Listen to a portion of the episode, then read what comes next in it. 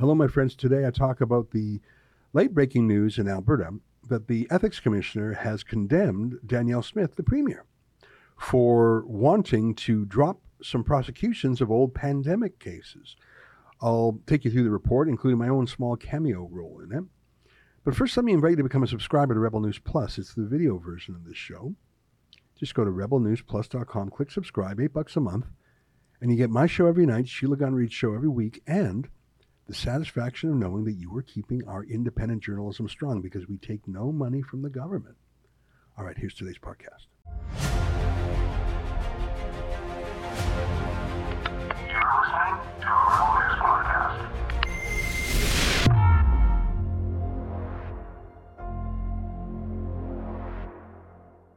Tonight, on the day of the election debate, Alberta's ethics commissioner condemns Premier Danielle Smith.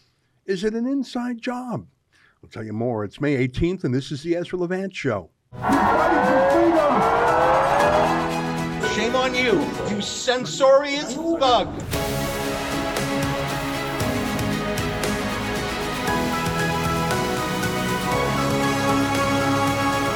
I've never seen a bureaucracy move so fast, never seen a court move so fast, never seen a judge move so fast. Just a few weeks ago, the NDP filed a complaint with Alberta's ethics commissioner, a former judge named Marguerite Trussler.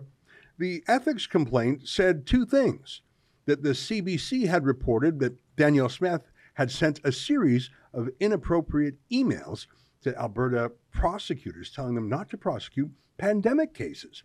The CBC reported this as a fact, even though they say they didn't actually see the emails themselves. The NDP forwarded that to the government. They also said, and it's a fact, that Danielle Smith had a conversation with Arthur Pawlowski.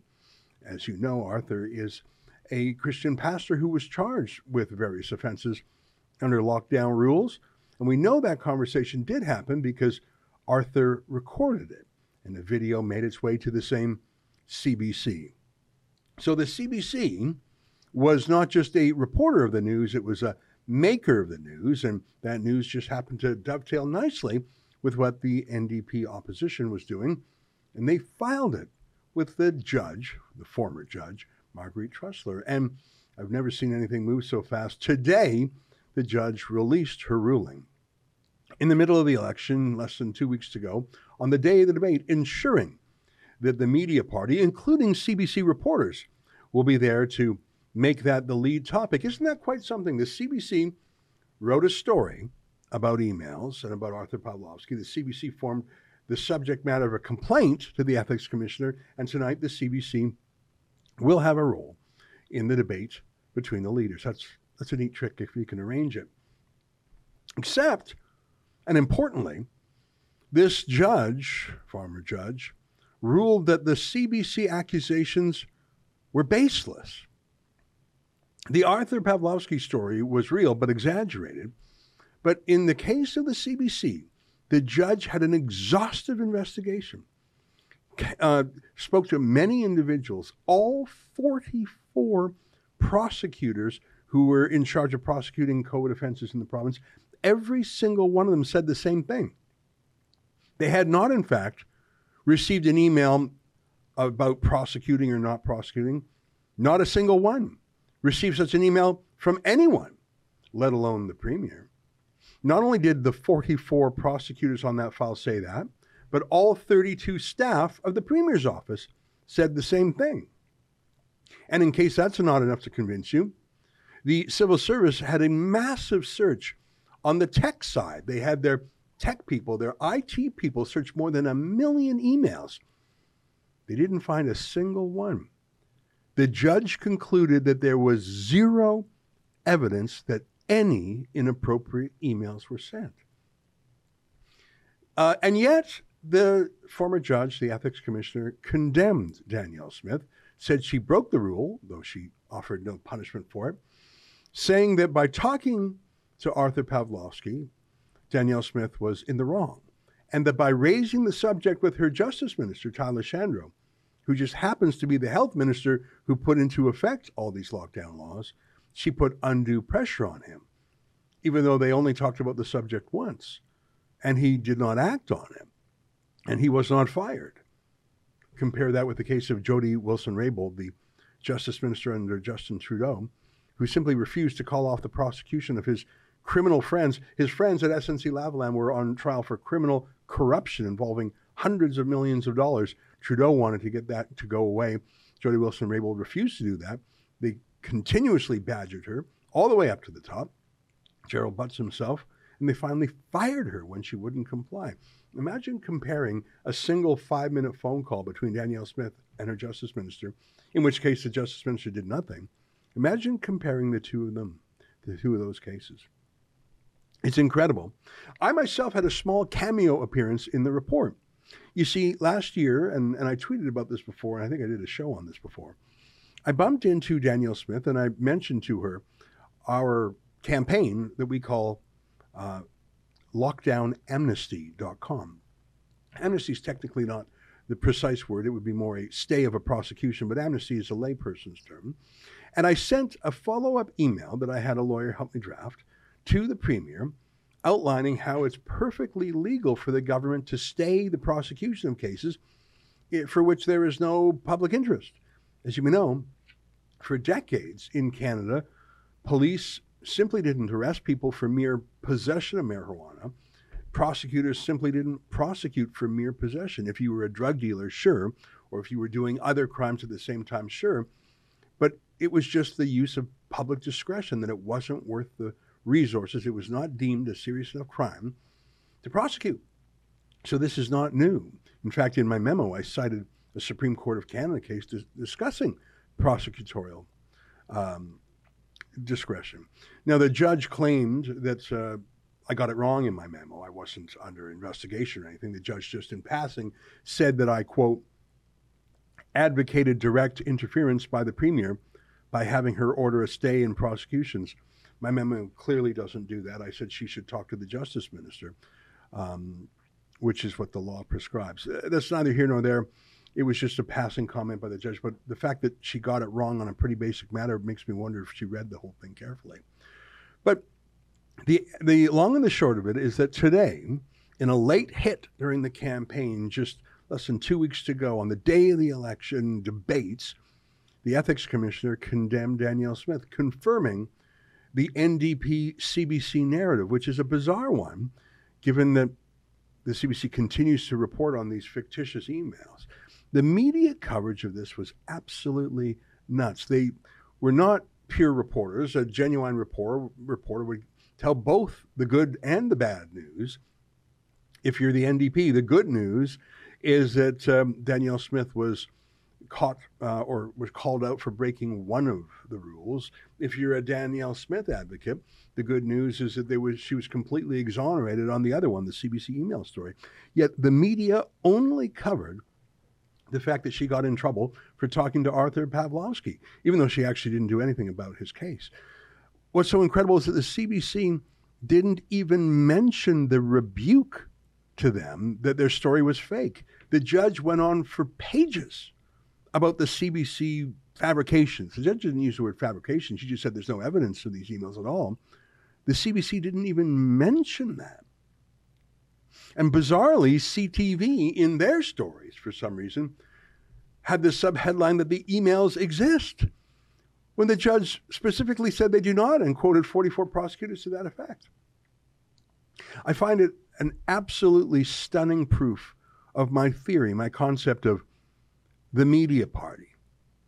The only reporters you can trust in Alberta are the independent journalists who are not on the take. I'm talking about Rebel News, of course, Western Standard, True North, and uh, Keean Bexte at Countersignal. The only journalists who are telling the truth about this, the good, the bad, and the ugly, are the journalists who are not taking money from Trudeau. And I think that although the independent journalists I just listed have a large following in Alberta, typically that following is already fairly conservative and already on side for the Conservative Party. The CBC and the other media they reach people in the middle, people who are not particularly political, and of course, people on the left who will never hear the other side of the story. As CTV claimed, the emails exist. That is a lie. That is specifically what the judge said does not exist. Now, I did an emergency live stream on this today for about an hour, and I went through things, and I'd like to show you some of that today. So I'm going to throw this a, a clip from the live stream, uh, and then I'm going to interview Derek Fildebrandt, the boss of the Western Standard, and see what he has to say. Look, this is much more than just the Alberta election. I think it would be atrocious if the NDP won and brought socialism back and, and frankly, authoritarianism back. They're, they're real bullies when it comes to civil liberties. But I think what how Alberta goes, well, that's really the conservative hope for the country in many ways. And if Alberta manages to get snuffed out by a second atrocious term by a socialist premier, I honestly don't know if it'll ever regain its old spring in its step. It's also a test of how the controlled, restricted, funded, subsidized media party can operate in an election. What they're doing to Danielle Smith is exactly what they will do to Pierre Poilievre. It'll be interesting to see if the CBC journalists and their friends in the other bailout media are strong enough to destroy a sitting premier. If so, it's bad news for Pierre Poilievre. Stay with us. Next, the excerpt from my live stream.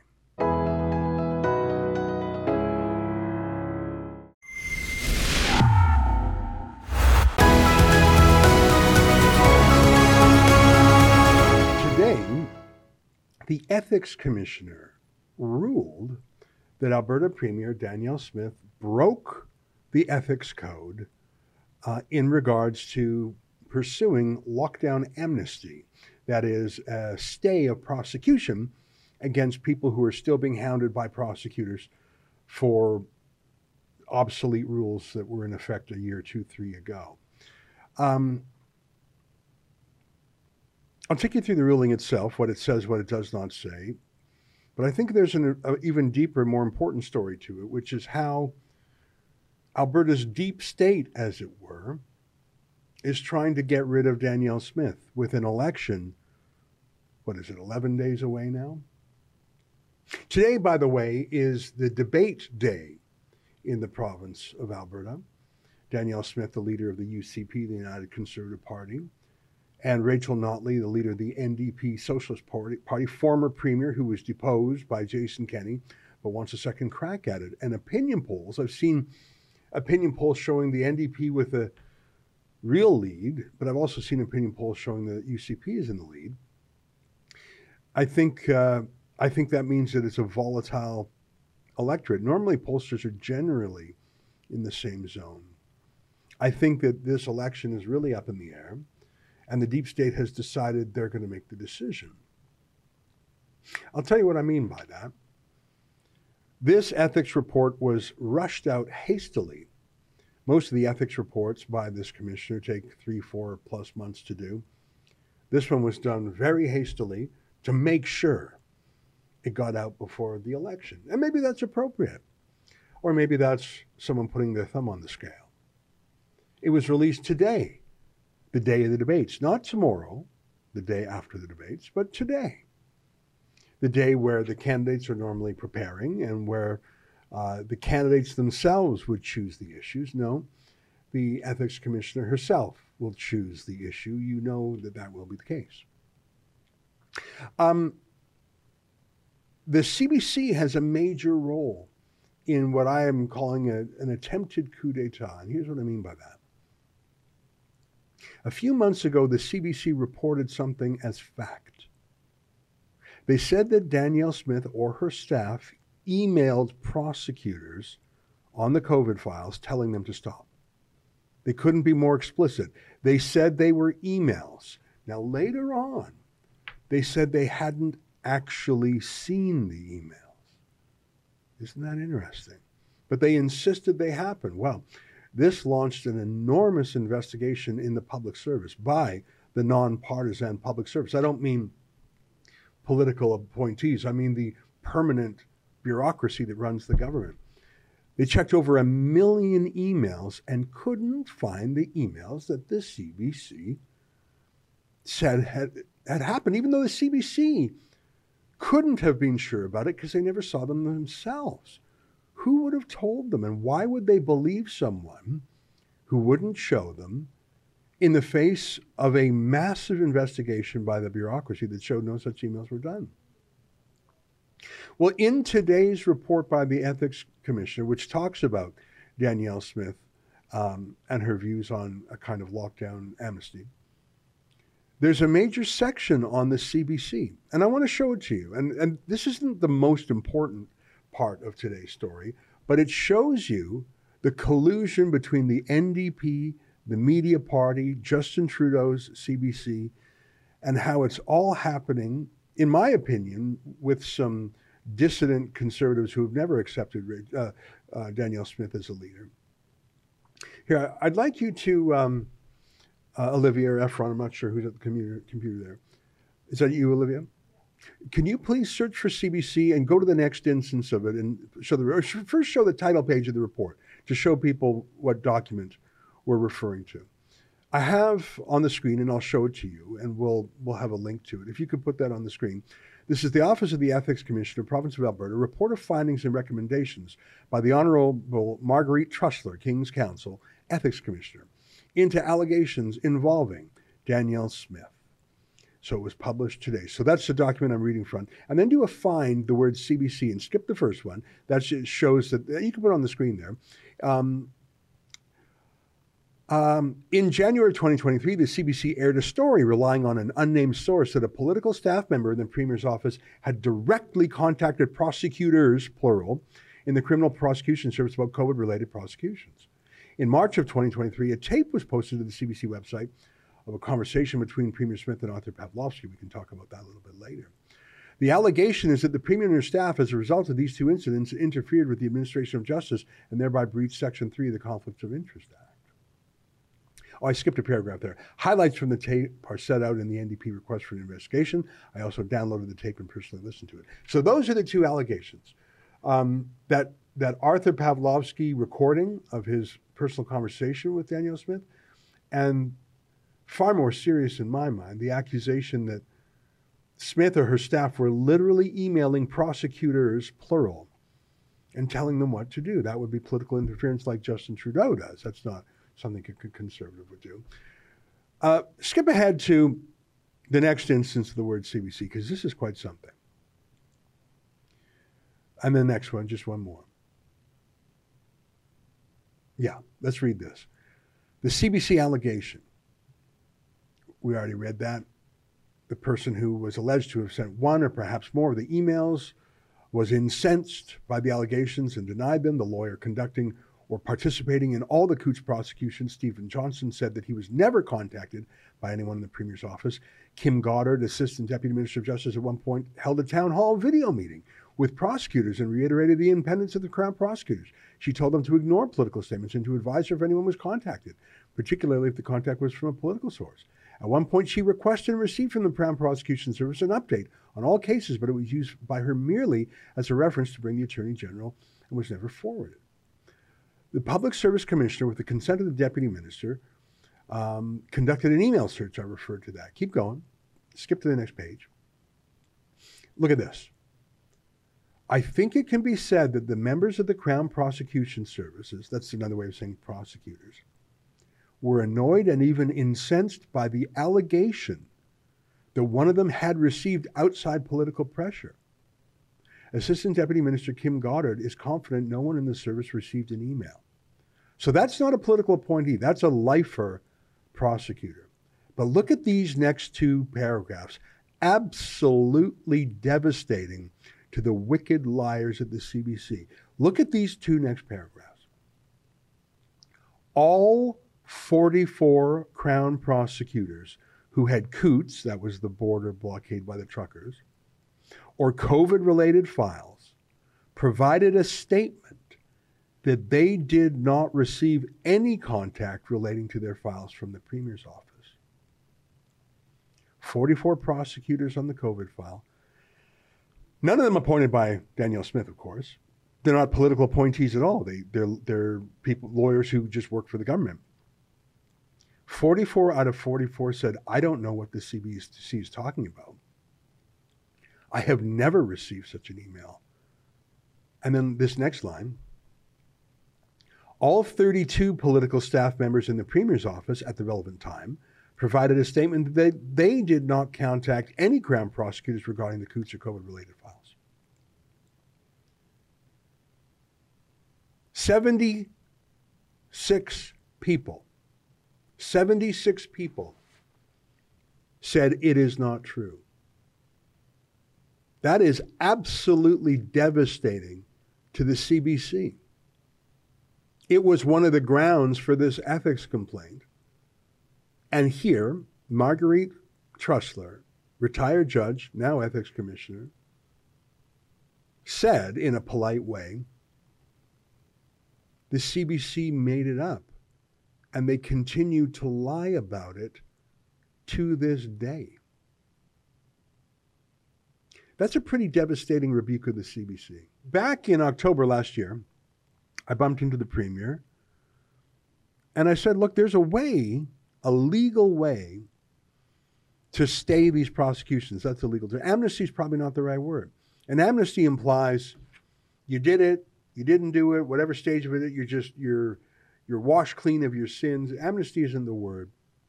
Pardon isn't the word. The legal technical term is to stay a prosecution. Now, I'm going to read you some of the letter I wrote. Now, I wrote it to Danielle. So I met with Danielle Smith, and she said, "Hey, give me your ideas on on on how to do it." So I'll just read some of this. You can see this from October. Marshall is the name of her chief staff. Please thank the Premier for taking the time to speak with me. It's nice to see her again in her new role. Nice to meet you. I'll send you another note in a couple days about blah, blah, blah. Um, on the lockdown and pandemic prosecutions, I was heartened to see how well informed the Premier is on these matters. She clearly understands how important these issues are, both politically and morally. She really is on the right side of history. Blah, blah, blah. The Premier was interested in information that I could provide her about the situation on the ground and mechanisms available to her to provide leadership on these issues. The purpose of this note is to provide the Premier with that information. So, what follows is a slightly more technical version of what I say on my nightly show all the time. There are still an unknown number of tickets, charges, and contempt proceedings or related matters. Um, I have good knowledge of some of the prosecutions, but other lawyers have files, and you know, some trials have commenced. There are real issues about why they're proceeding. As the premier says, they appear to have been politically motivated. Staying or withdrawing the charges would send a strong message in support of the rule of law. I'm only suggesting that prosecutions which have been politically motivated, targeting people who only sought to exercise their constitutional freedom of expression and religion be stayed or discontinued. Um, so let's just go down to, I'm not going to read all of it because it's a little bit legalistic. Jurisdiction. Almost all the prosecutions that I'm aware of are conducted by provincial prosecutors. Um, they're under the Premier's jurisdiction. The Attorney General has the discretion on whether and how to prosecute. Here's a leading case on the matter. Significant, what is common to the various elements of prosecutorial discretion is that they involve the ultimate decisions as to whether prosecution should be brought, continued, or ceased, and what the prosecution ought to be for. Put differently, prosecutorial discretion refers to decision regarding the nature and extent of the prosecution and the Attorney General's participation in it. Decisions that do not go to the nature and extent of the prosecution, either decision that govern a Crown prosecutor's tactics and conduct before the court, blah, blah, blah. So you see I have footnote number one there. Scroll to the very bottom of this memo. I want to show you that that case is from uh, the Supreme Court. It was in a case called Krieger and the Law Society of Alberta, 2002 case. SCC says it's a Supreme Court of Canada case. So I'm quoting the Supreme Court. I'm not making this stuff up. Okay, okay, go right back up. Thanks very much. I just wanted to show my footnote there. This next paragraph is important. Specifically, the Attorney General can decide the nature and extent of the prosecution and the Attorney General's participation in it and Crown prosecutors employed by Alberta Crown Prosecution Service have prosecutorial discretion to stay or withdraw proceedings, blah, blah, blah. It's usually done in open court. Scroll down, scroll down, scroll down. The basis for staying them, uh, if there's no reasonable likelihood of conviction, and if it does not suit the public interest. Uh, there are clear legal issues with many of the cases, vague and confusing. Um, as aptly noted by uh, you know, and I, and I quote others, um, other experts, Dr. Fluker. Um, yeah, I, am not going to, this is a fairly dense legal memo. Um, the Premier can, should she choose to, direct the Attorney General to review and withdraw or discontinue any cases arising from the Chief Medical Officer of Health orders under the Public Health Act um, or any pending charges. So I don't say that the Premier should tell the prosecution what to do.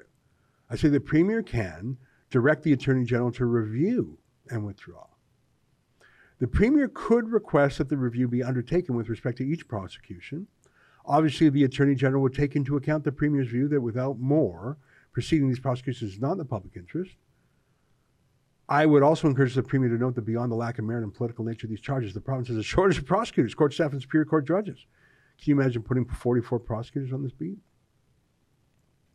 In consultation with my lawyers, it appears the most direct and efficient way to direct the state proceedings is to make a written memo, and I get into the technicalities. Anyways, so thanks very much. You can read the whole thing. I've tweeted that. It's on our website. It's a technical memo, but it's really what I, I say and have been saying in public for about two years now which is I don't really use the word am. I use the word amnesty, lockdown amnesty, because it's a common parlance. People know what amnesty is.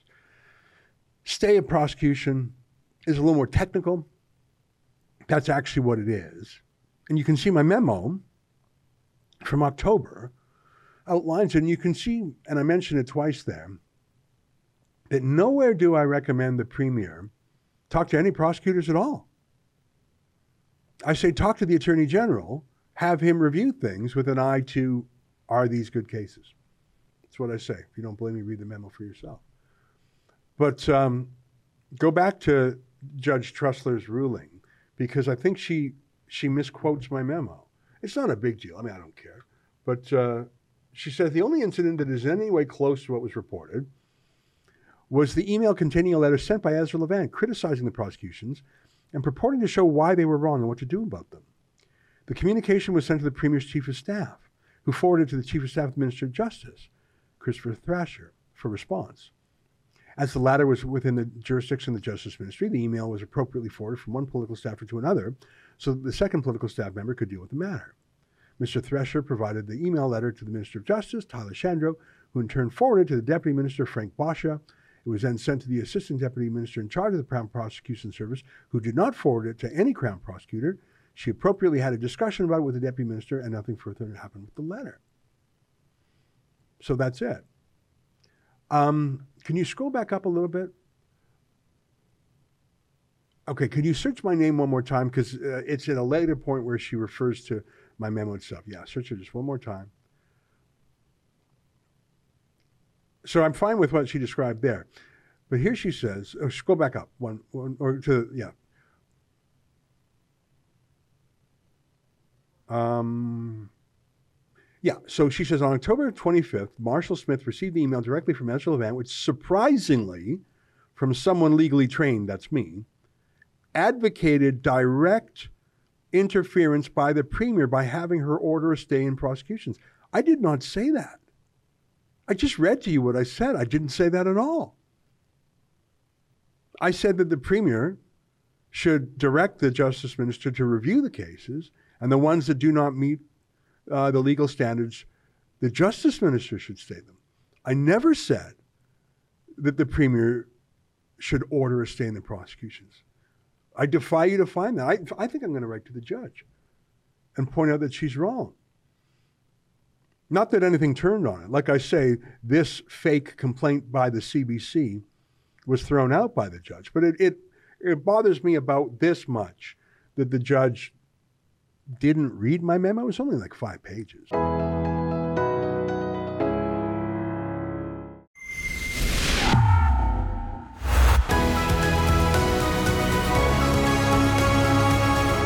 I'm based in Toronto, even though my heart may be in Alberta. So the information I get about Alberta is often through the filter of the internet. One of the things I've detected by going through dozens of tweets about this Ethics Commission report and Danielle Smith is that the media party, the regime media, the legacy media, the bailout media, whatever you want to call it, have universally ignored the fact that the CBC's central allegation against Danielle Smith that she or her office meddled with prosecutors, communicated with prosecutors, was absolutely devastated by this report. The judge, Marguerite Trussler, who's now the ethics commissioner, she's a former judge, said 44 out of 44 prosecutors who touched COVID files said, no, They didn't receive a single email about it. And everyone in the premier's office testified they didn't send an email, which seems to make sense since none were received. And yet the CBC is still publishing that such email, a series of emails were sent to prosecutors, plural, yet not one can be found. I find that incredible, an incredible lie to begin with. But even more so that this former judge, Marguerite Trussler, now the ethics commissioner, ruled, said, I have can find no evidence of this. And yet, even noting that, which was half the complaint here, is completely absent in the regime media. It's almost like they're in a club together. In fact, this stunning website story by CTV actually has a headline email was found or email exists.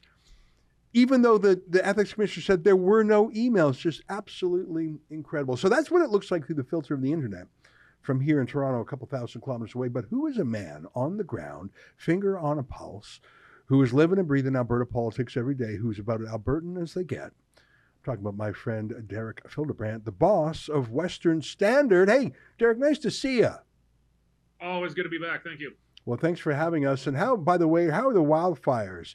Uh, I mean, the smoke I know is an inconvenience, but how are the fires themselves? Are there still people who are in danger?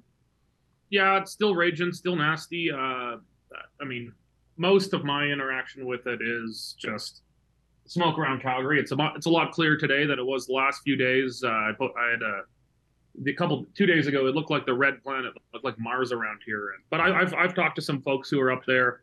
I talked to one uh, MLA who's running for re-election uh, up in the north uh, corner, and uh, he, he, has essentially not campaigned the entire election. He's just been kind of coordinating efforts on the grounds there. Uh, it's it's still pretty chaotic, but it, it, it, seems to be a little less extreme than the 2016 ones that saw Fort McMurray uh, get singed pretty bad.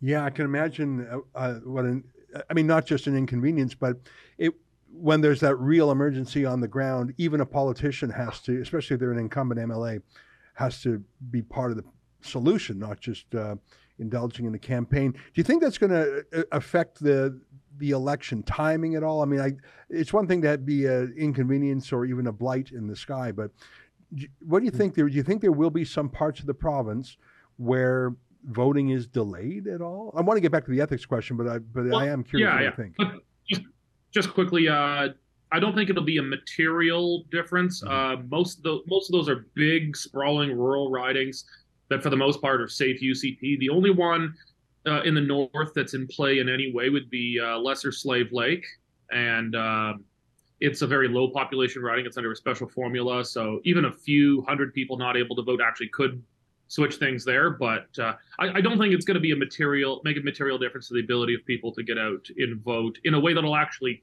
change the outcome of any seats. Yeah, I think you're right. And and doing something as dramatic as changing an election, I think erodes confidence. People, and by the way, yeah. it's a license to move elections around for any uh, so-called emergency. All right, let's get back to the news of the day. Um,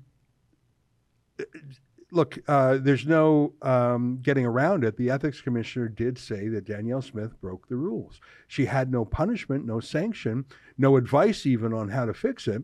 But she did say that. I got a question for you. Is this what they call in campaigning a late hit? As in something so close to the election, so dramatic, like a surprise by someone who could have waited a couple of weeks but said, no, no, no. I want this to come out before the election. I want this to come out on election day. I'm going to I'm going to meddle in the election. I'm going to drop a bombshell right on debate day, 11 days to the vote.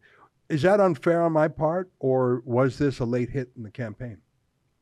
Well, it is a late hit. Uh, was it intentional? Mm, I mean, it's certainly weird. I've never seen federally or provincially an ethics commissioner release a negative report during a campaign period. I've just never seen that before. Uh, so it definitely leaves open the possibility. But it, it, at a minimum, the ethics commissioner is sensitive to the allegation of it because in it she recommended that the legislature uh, consider amending the laws around the Conflict of Interest Act so that the uh, the ethics commissioner could put investigations on hold during a writ period because it's obviously a very hyper political time. But these are always political things, but this is a very political time. So at the very least, the ethics commissioner is aware of the perception that this is uh, very politically timed. that doesn't necessarily mean that it was done intentionally, but it, it, it is extremely strange. But I, I, to be fair, though, I mean, if this had dropped a week after the election, the NDP and the media would allege that the ethics commissioner was covering up for the UCP and for uh, Premier Smith. So there's probably no good way to time this kind of thing one way or another. Now, there are two main complaints. The first was those CBC emails, which the judge, if you read the, the report exhaustively, looked into, um, talked to multiple people, and the judge, I, I, say the judge, she was a former judge, now the ethics commissioner. She said yeah. that the prosecutors were adamant it didn't happen, and they were even angry with the allegation. Like these prosecutors, 44 prosecutors, not only every single one of them denied it, but they were sort of hurt that someone would smear them saying that they that they were somehow uh, being mm-hmm. directed mm-hmm. poli- politically. So all 44 prosecutors said no. All I think it was 32 staff in the premier's office said no. The judge here says there is no evidence at all. To me, that's a calamitous rebuke of the CBC's reporting, and yet the CBC is still reporting that still reporting the existence yeah. of emails that the judge can't find and 44 prosecutors can't find. So I've never seen anything so brazen in my life. So it's a good news, bad news story uh, because Smith did get her hands sl- slapped on a bit, and I know you're going to want to touch on that in a bit. But uh, on this, this was the good news side. Uh, Smith has maintained she has not, her and people in her office, to her knowledge, have not been in any contact with prosecutors. And if and if someone had, or if Smith had, that would be bad. That you know that would be uh, definitely warranting of significant censure. It'd be very inappropriate. But the the report was was clear here, uh, and the CBC has not changed their story uh, that we've seen. At least they haven't updated the story or retracted it and apologized. Uh, all of the media that I've at least seen from uh, the legacy media in Alberta uh, have, at the very least in the story, not if if not really talked about that part, generally not put it up front. It's mm-hmm. it's been all about uh, the negative side. And I mean, I, I, guess that is the news business. Uh, we're we're all guilty of, you know, if it leads, it bleeds. If it's negative, it tends to be more newsworthy. It's it's it's never a news story that uh, nothing happened today. Mm-hmm. But um, it, it's definitely been downplayed in the press that uh, that she's been. It, it, seems entirely exonerated of the more serious allegation against her. Um, and the CBC is uh, not only not playing up that in, the reports on on the uh, the report that came out today, but ha- hasn't uh, hasn't retracted its existing story. So definitely would seem to strengthen the legal case if Smith decides to pursue her defamation suit against CBC post election. You know, it's one thing for them not to retract. Like they can say, "We stand by it," but they don't even acknowledge that the judge tore a strip off them and said it's fake. Like you can yeah. say the judge ruled against the CBC email allegation and said they had no evidence. CBC stands by its reporting. So, okay, yeah. so you're saying you disagree. Now we have to choose between the judge's version and the CBC's version, but at least we have the news that the judge was against it. It is possible that the CBC is correct. I don't think it is at this point. I think the the scales have been pretty heavily tilted one way to show that it's not likely a correct story but it is possible it's true and they have a right to stand by it. But they do have an obligation to at least acknowledge that uh, that, that, this has been uh, the result of the report that that this uh, former judge and the ethics commissioner says no didn't happen. Fake news. Yeah i mean if there's a million email search done by the public service nothing shows up all 44 prosecutors said no we didn't receive anything the entire premier staff said no we didn't send it I think it behooves the CBC to put up or shut up, or at least acknowledge this contradiction, which they haven't done. I have a theory though, and I'm going to run it by you. I just it just popped into my mind. I make a cameo appearance in this report.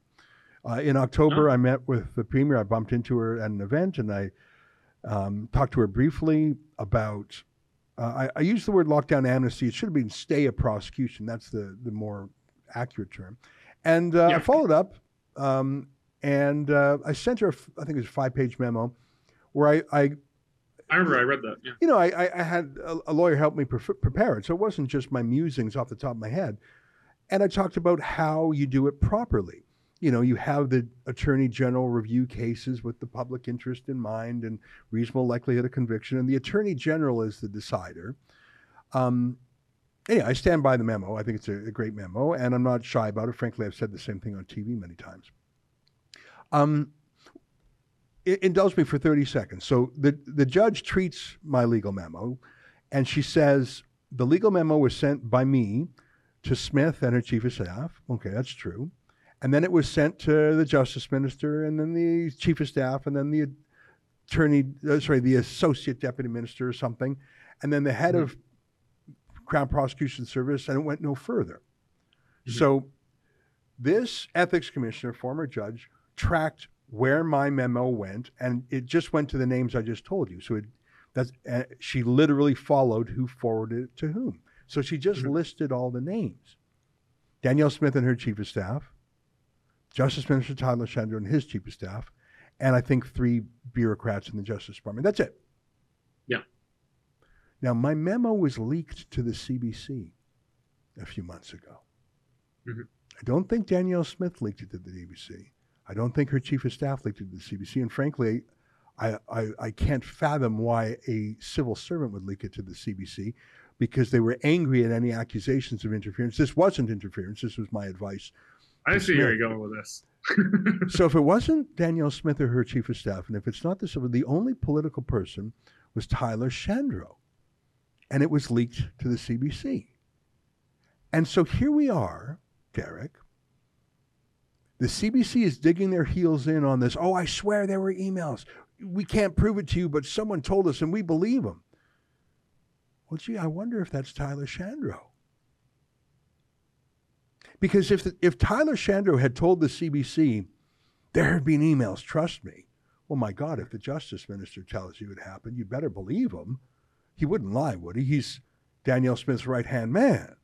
So that would be the explanation for why they are so extremely tenacious, despite not finding an email after a million email search, despite 44 prosecutors saying, I don't know what you're talking about. Why would the CBC hang on for dear life.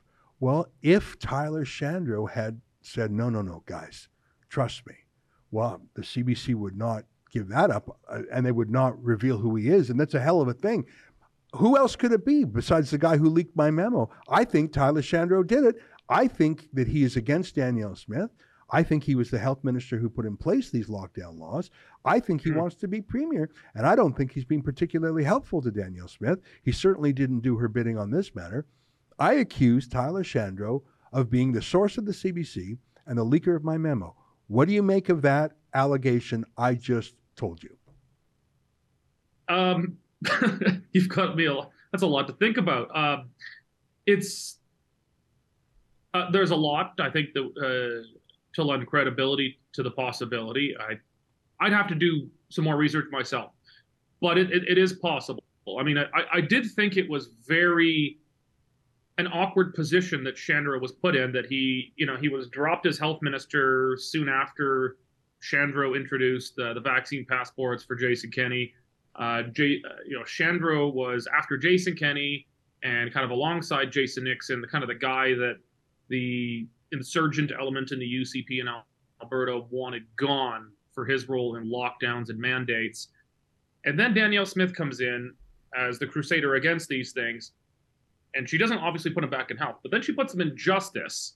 And clearly, on the docket in justice is dealing with these people, uh, many of which have been wrongfully uh, charged with uh, violating lockdowns and mandates that were put in place by Tyler Shandro. That now, that is an awkward mm-hmm. position. If nothing else, that you put in place these regulations and laws that people get charged under, then you're responsible for overseeing them then as justice minister and the new boss says i want you to look into essentially stay of prosecution for these people who've been charged under the regulations that you as health minister introduced yeah and if nothing else that is grossly awkward yeah, yeah. Uh, and I, but i you know i'd have to follow uh, the dots a bit more but it, it, it certainly raises a a real possibility that it that it could have been uh, Shandro, but I, I'm not confident enough to myself saying. Well, and I have no proof of it other than there's a there's a very short list of people who had access to my memo, it was leaked to the CBC.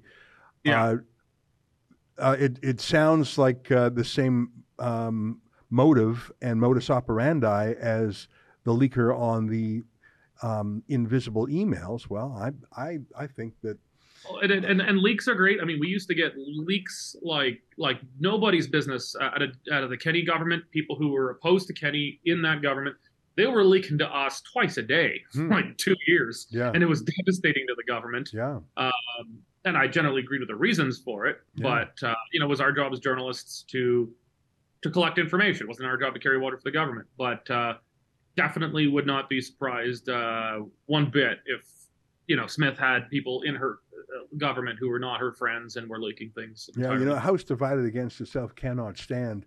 That was the case under Jason Kenney. It's definitely the case under Danielle Smith.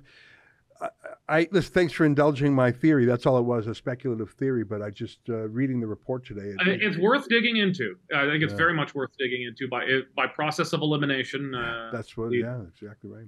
Hey, um, there's about a week and a half to go, which is not a lot of time, but in another sense, it's an eternity in politics. So many more things can happen. Typically, political parties save their biggest bombshells in their opposition research for the last week. They don't shoot it all in the first week of the campaign. I Mhm. think that we haven't even seen the worst of it. Now, on the Danielle Smith side, the woman did radio and TV shows for years in which she said controversial things as a pundit. So I'm sure there's some clips there they'll dig up. Who knows what the UCP's bombshells are on the NDP? I think both sides have priced them in. I think conservatives know that Rachel Notley is an anti oil extremist. I think NDPers are already terrified that Danielle Smith is a libertarian who doesn't believe in, you know, a heavy handed government. How much are these bombshells going to move the needle? Because, boy, the polls are close, and I was scared this morning. But then I thought, you know what?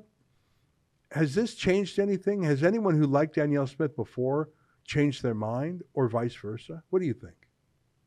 Well, it depends what polls you're looking at. Uh, most polls until now have showed a modest UCP lead, which was a huge comeback after, you know, Jason Kenney spent better part of two years, like 20, 25 points behind the NDP. Mhm. So Smith brought the party back into a competitive position. Uh, now, some polls are still showing the UCP with a modest lead, uh, especially in critical battleground Calgary. Uh, but there are others that have showed the NDP with a modest lead. Um, previously, all the polls showed uh, across the board showed a moderate UCP lead. Now they're showing moderate UCP leads and moderate NDP leads. Uh, so I'm not sure what to make of it. It's possible that these bombs have been uh, hitting their mark and eroding it. I think a lot of, as you said, I think a lot of the controversy around this, that you know, Danielle Smith is a controversial figure who said controversial things. A lot of that is baked into the price already. It's a sunken cost, if you will. Mhm. Uh, but the op, uh, you know, kind of the oppo drops against the NDP, they're not hitting the mark because the media have reported precisely zero of Right. them. Right. So you know if um, you know if, if, if a UCP candidate, you know if there, if there was an audio recording of a UCP candidate farting in a public washroom ten years ago, that's going to be on the front page of the Herald of the Journal. Yeah. But uh, you know, uh, as of this morning, we have released evidence of four NDP candidates, including one incumbent MLA, who have clearly and unambiguously, publicly um, stated their support for communism or communism affiliated things, um, including Rod Loyola. We already know he was a communist, but Mhm. it's kind of been swept under the rug because it wasn't explicitly capital C communist. It was just supporting Hugo Chavez, who happens to be a communist. But uh, you know, we've gotten photos of him uh, at the front of a Communist Party of Canada uh, delegation in a parade. Um, we've got another uh, candidate for MLA who's been sharing um, uh, images of Chairman Mao with inspirational quotes from him. And so there's now four of these MLAs in total. Um, and you know how many stories I've seen in the government funded legacy media on this stuff? Precisely zero. Yeah. Zero. Yeah. And, and that is much worse than even I thought. I think neither of us have a particularly charitable view of the government funded media. Mhm. But I mean, they used to keep up the appearance of balance. And not everybody working there is bad, but now it's it it is worse than it was even four years ago. I think Yeah. I think four years ago, if it was exposed that an NDP candidate running for a, go- to be the government ha- supported and uh, explicitly supported an ideology that killed about 100 million people in the last century, it would get a mention at the bottom of a story somewhere. Maybe not, it wouldn't get a headline, but it get a mention somewhere.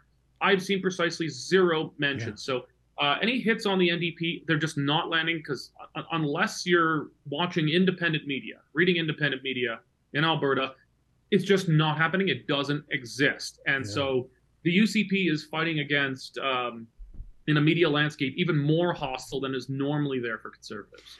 You know, uh, you make me think of what happened a few days ago uh, at a press conference a few, uh, about a week ago your reporter, Jonathan Bradley, who is so mild mannered, he's so polite. I think he's too polite, by the way. I mean, nice guy. He's, but, such, a, he's, he's such a nice guy. I'm he's always too trying nice. To, I'm trying I mean, to make him meaner. I'm like like a like trying to make a pit bull. I'm trying to like beat him and make him meaner. Yeah, you got to meanify him a bit. But the yeah. reason I mention that is because you know butter wouldn't melt in his mouth, and he goes to an NDP event to ask a bona fide question, and the mm-hmm. and the press aide says to him we're banning you because you engaged in hate speech against one of our candidates.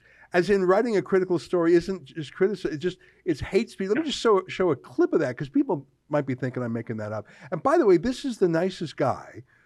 I, oh, yeah. I, I think he's too nice, but I, I, emphasize that because he's not a hater, and no. and his criticism is fair and gentle. Here, take a look at yeah. this clip. Jonathan Bradley, Western Standard. I got a question about the the mil- hey, don't, don't yell your questions out, okay? You know that we have a policy with your particular outlet where you have operated in hate speech against our candidates, How and we won't be taking questions from you. I've gone over this, Jonathan, several times. Happy to continue talking about it. Happy to have that discussion with your editors. Thank you for coming. Appreciate it. That's a smear, and and they've kept out others. Like uh, the other day, Keean Bexte he literally told the NDP in advance what his question was. It was firm but fair. He wasn't noisy, he wasn't swearing, he wasn't blocking, and they simply refused to come out till he was let out by police. And then Rachel Notley later said, Oh, we had a protester. Here, here's a clip of her calling him a protester. Well, thank you very much, and uh, thank you everybody for your uh, patience. Uh, as many of you here know, we had to uh, remove a protester, but I'm very pleased that we were able to uh, have folks stick around. Now, the thing is, that looks insane to me. And by the way, they banned Rebel News, of course.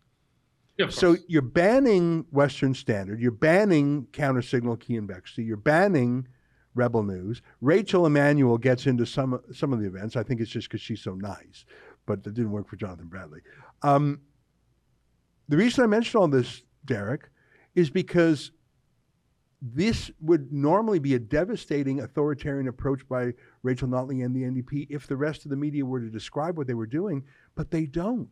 So Rachel mm-hmm. Notley has perfect serenity kicking out the four independent media in Alberta because she knows that the big boys won't even talk about it, so she'll get away with it. Well, there was a there was a one day story. Um, so at the beginning of the campaign, you, you might recall, uh, there was controversy because uh, Danielle Smith said she's going to take only one question from all of the media, so she could take questions from more media instead of two questions from just a few media. And the media were very, uh, the, you know, the kind of media were uh, upset about this. And Rachel Notley tried to make a big point of it, and she uh, put on Twitter, "I'm having a press conference tomorrow, and I will answer all of the questions and their follow-ups from all of the media." And I kind of scratched my head. I was like, oh, we've been kind of quietly banned from the NDP for a while. Well, we haven't made a big deal of it, but, mm-hmm. you know, because, like, whatever. They, they don't have to talk to us if they don't want to. We're not going to cry about it. But she's she's kind of on her high horse here. Yeah. I think I'm, I'm seeing some serious hypocrisy. So I sent the classiest, um, most bona fide, experienced journalist I got around here, uh, next to Dave Naylor. I sent my news editor, Nigel Hannaford. Oh, he's a, a great guy. He, he's very British. Herald very proper gentleman. How much more friggin' mainstream do you need to get than one of the former editors of the Calgary Herald? So yeah. I sent him down, and Rachel Notley just says, "Nope, nope, you guys are engaged in a hate speech." And that, so hate speech. That, now, so the media, the legacy media picked that up, except they put it kind of at the lower half of the story after. Well, Danielle Smith will only take one question from everyone, and that's a big deal. And then uh, Rachel Notley not taking questions from people she doesn't like is the bottom half of the story. But there, has been virtually nothing since. But you know, it, it's just she keeps moving the ball. She yeah. says, uh, "Okay, if you're um, you know, Rebel is uh, not Rebel or Counter Signal. They're not mem- accredited members of the Legislative Press Gallery, that nice little club there, uh, gatekeepers. Um, so they're not allowed in because they're not accredited. Well, then we show up. Well, we're accredited and we're, we're, we're, accredited at the Press Gallery here, Saskatchewan, Parliament Hill. We show up. Well, she needs a new excuse because we are accredited. So she says, "Well, you're uh, you're hate criminals." so uh, you know, and, and, how do you defend against that? That's just technically, according to lawyers, that's just her opinion that she could say we we, we commit hate crimes. So uh, she just moves the ball. And, at the end of the day, what, what it comes down to is, are you too much of a pain in asking inconvenient questions for her? And if that is the case, you don't get to go. You know, I, I don't like it when journalists complain about how tough their life is, and maybe that's what I'm doing here. But I, I don't think I'm talking about myself. And I don't think I'm mm-hmm. even talking about you and or Jonathan Bradley or Keean Bexte. I'm talking about Rachel Notley and how she demonizes and defames her opponents as hate criminals and and and shuts down public accountability now in the opposition. Imagine what she will do if she becomes premier. Alberta could go very dark in terms of censorship. Derek, it's uh, great to catch up with you. In the closing moments we have, I don't want to put you on the spot, but if you had to guess based on current trends, do you think Danielle Smith will, will pull it off, or do you think Rachel Notley will be restored and the socialists will take the castle again? Oh God, uh, you know, and this is the worst possible time to ask because by the time this airs, it'll almost be debate time, and so much could go. Yeah, one yeah. You, I, I, take your point. Tonight, uh, the debate's on. We're having a live stream. Are you guys having a live wait, wait, stream but, too? But here, I, I hate when people cop out and give non-answers, so I'm gonna give the best answer I can. Absent the debate, mm-hmm. if the election was held, at, you know, noon today, yeah, I'd say the UCP squeaks by. Yeah. Uh, I, I'd say in aggregate they're leading in polls, although not all the polls but also the math favors them better because the NDP are so heavily concentrated in in Edmonton. So if the election was held at noon today, I'd say the UCP wins a slight majority, win, loses a bunch of their seats, but still holds on to government. But uh, this evening, the debate uh, has the potential, at least, to uh, finally tilt uh, tilt real momentum one way or another. Yeah, I think you're right. All right, my friend. Thanks for your time. Good luck today. You're doing important work out there. Love the Western Standard. Keep it up. Thank you. Appreciate it. You too. All right. Cheers. There you have it. Derek Fildebrandt, the boss of Western Standard News. Stay with us. More ahead. Hey, welcome back. Your feedback to me on my monologue about the immigration poll. Bill Fairhall says we don't have and can't build the kind of infrastructure to support this in the time frame. Ridiculous idea. You would wait at emergency departments for hours to days from hours to days and doctors from months to several years. It's a crazy idea. Imagine 100 million Canadians, but they're not going to be new villages in Northwest Territories. They're just going to turn, you know, Toronto from the greater Toronto area, about six and a half million people, they'll turn it into a 20 million person mega city like Mexico City. It makes no sense economically, infrastructure wise, social cohesion, most people in the country would not be born Canadians. You would completely change the character of the country. You would snuff out old Canada. And where would these folks come from? Quebec is worried because they know they're not going to be French speakers. I don't understand. It's an insane idea. It's an idea that makes sense if you're a corporation looking for a market, not if you're a country looking for citizens. Peter After, he says, I would be angry at Danielle Smith if she had not made the call. Sending a half a dozen police to a church during services should be talked about, investigated. Lone police officers sometimes get killed dealing with violent offenders, like in a Hay River, Northwest Territories a few years ago. But we sent a group of officers to a peaceful church. Where or who is giving these police their orders? Start a petition to fire Tuss Trussler, lacking any common sense. Best regards. P.S. Recent poll was comparing Premier Smith and Notley, but they left out who practices cancel culture category. Yeah, isn't it funny? Danielle Smith has gotten more trouble from the media for a brief phone call with Arthur Pawlowski than uh, other politicians got in trouble for jailing pastors. Like, isn't that crazy? I think that's a reflection of the media party, not the common sense of the common people. But we'll find out in 11 days, won't we? That's our show for today. Until tomorrow, on behalf of all of us here at Rebel World Headquarters, to you at home, good night, and keep fighting for freedom.